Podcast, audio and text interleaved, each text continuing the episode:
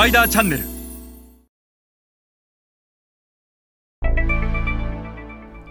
皆さんこんにちは。スパイダーの森部です、えー今日はいいものを作って売るではダメなのかについてお話しします、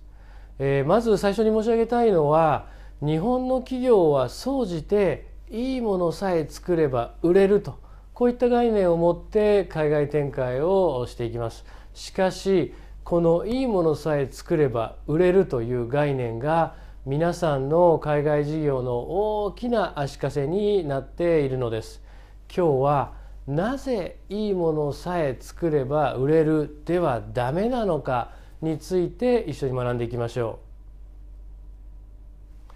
う。えまずアジア新興国では消費者の欲しいというニーズは必ずしも買うという結果を生みません、えー消費者の欲しいというニーズは買わないもしくは買えないさらには別のものを買うという結果を生み出すことも少なくありません、えーその理由は2つ存在します。まず1つ目の理由。これは、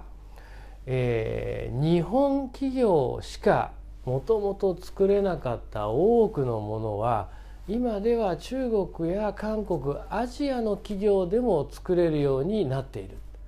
えーしたがって消費者にとっての選択肢が広がった、えー日本企業しか作れなければいいものの価格が仮に高くても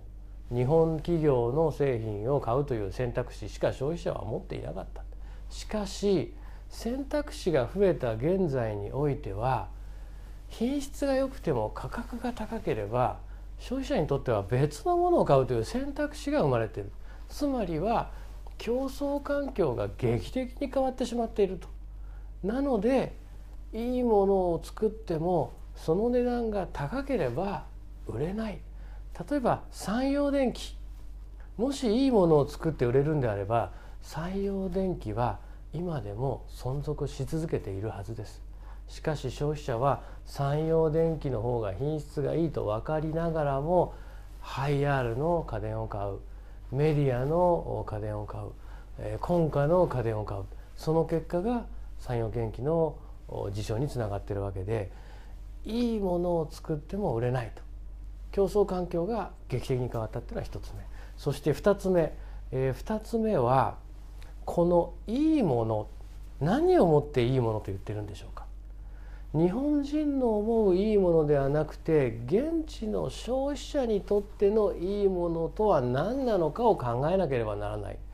例えばチョコレート菓子。日本では100円というのがおおよそのチョコレート菓子の相場ですが、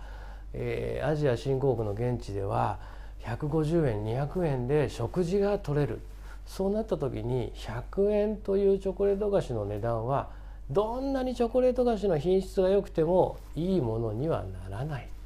えーしたがって現地の20円のチョコレート菓子。品質は日本よりも劣るんだけどもそっちの方が現地の消費者にとってはいいものになる。つまり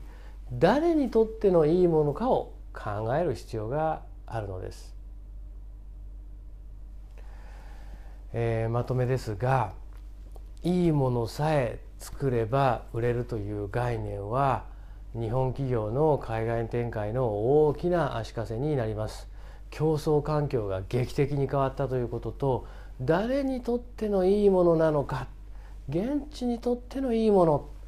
ここを突き詰めていく必要があるのです。それでは皆さんまた次回お会いいたしましょう。